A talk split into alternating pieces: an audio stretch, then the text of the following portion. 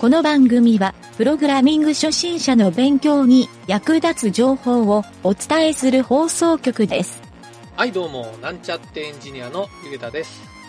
出身地がバレる都道府県別言葉というのがネットに書かれていました。僕の出身地は愛媛県なんですが愛媛県の出身地がバレる言葉は鳥の子用紙だったそうです。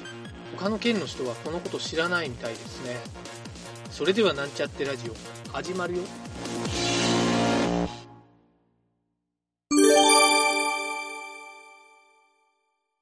はい、それでは PHP の学習のコーナーに行きたいと思います。えー今回は PHP でファイルの書き込みをするということを学習したいと思います。前回 PHP でファイルの読み込みについて学習したんですが、えーファイルの読み取った値をデータに格納して、それを PHP でいろいろ文字列操作をして、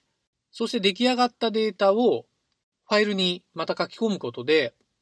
何かウェブサイトやウェブのシステムを作った時のシステムデータとかパラメーターとして、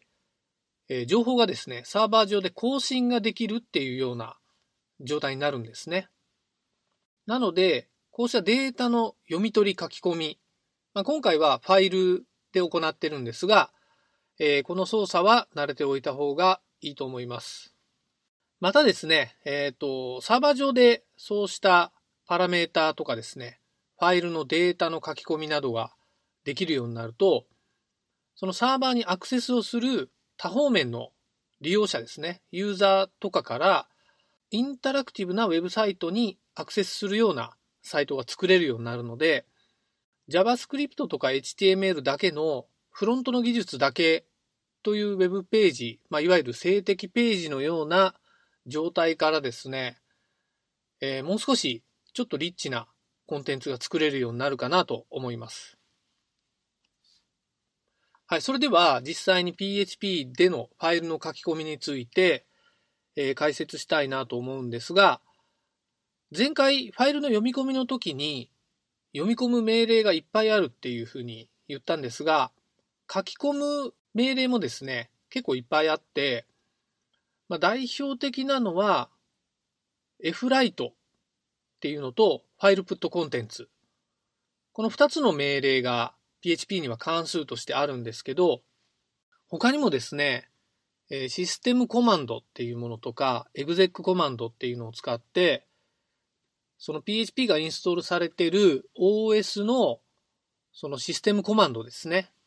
そのシステムコマンドを使ってファイルの書き込みをするっていうような、ちょっとめんどくさいんですが、えーそういったやり方もあるっていうことを考えると、やはりファイルの書き込み方法も複数ある状態になります。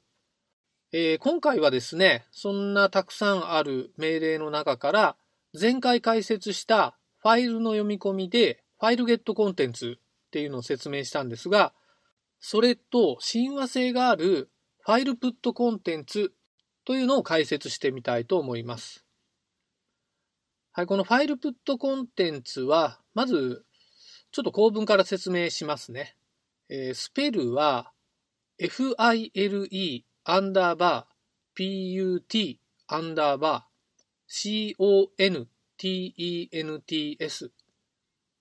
はい、前回やったファイルゲットコンテンツのゲットの部分がプットに置き換わる感じですね。はい、このファイルプットコンテンツを書いたら、次に丸括弧。丸括弧の次に3つの引数が書くことができて、1つ目の引数には、書き込みをするファイル名、ファイルのパスですね。はい、これが書けます。2つ目は、書き込む内容のテキストデータ。で、3つ目が、えーパラメータ。はい、この引数についてちょっと解説すると、まず、書き込むファイル名、ま、ファイルパスって言われるところは、えー前回のですね、ファイルゲットコンテンツと同じ感じで、ローカルファイル、まあ、いわゆる相対パスか絶対パスって言われてる、このどちらかを書くことができます。はい、ここにですね、前回のファイルゲットコンテンツでは URL を書くことができたんですが、このファイルプットコンテンツでは URL を書くことができません。ここ注意点ですね。はい、次に、えー、第2引数のテキストデータ。ここはですね、変数で、まあ、ダラーデータとか、ダラーテキストみたいな、えー、変数を書いてもいいんですが、えー、直接値を書きたい場合は、ダブルコーテーション、またはシングルコーテーションで囲まれた文字列が書けます。え、ここにですね、配列型などの、いわゆるオブジェクトデータっていうのを入れると、正常にテキストとしては判定されないので、間違った値が書き込まれてしまうので注意してください。はい。で、3つ目のパラメータと言われているところですね。ここはどういったものが入るかというと、まあ、ここのパラメータもいくつかあるんですが、えー、一番ちょっとよく使うもので言うと、ファイルアペンドっていうパラメータがあるので、これをちょっと説明しておくと、このファイルアペンドっていう、あ、スペルは大文字の英字で file アンダーバー append はい、これでファイルアペンド。で、これをつけると追記モードっていう風なモードになるんですね。はい、追記モードって何かっていうと、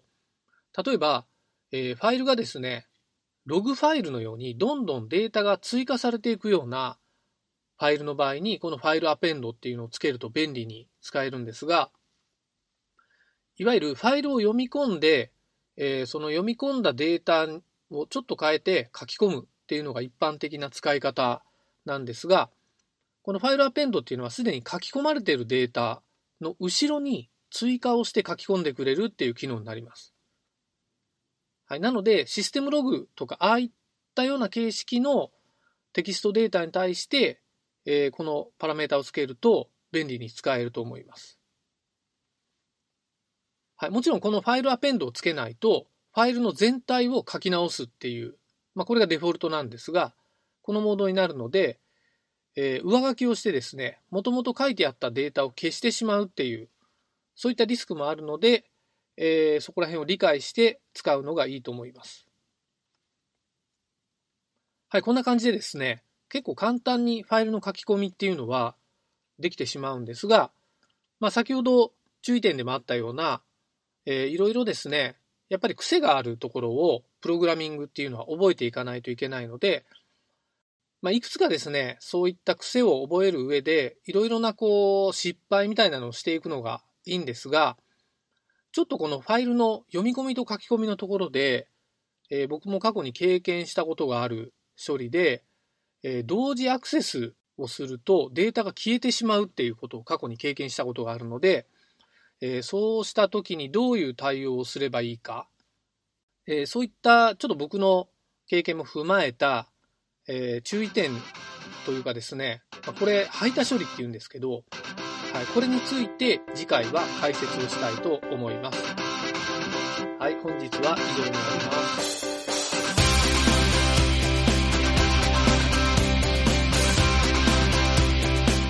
番組ホームページは http コロンスラッシュスラッシュ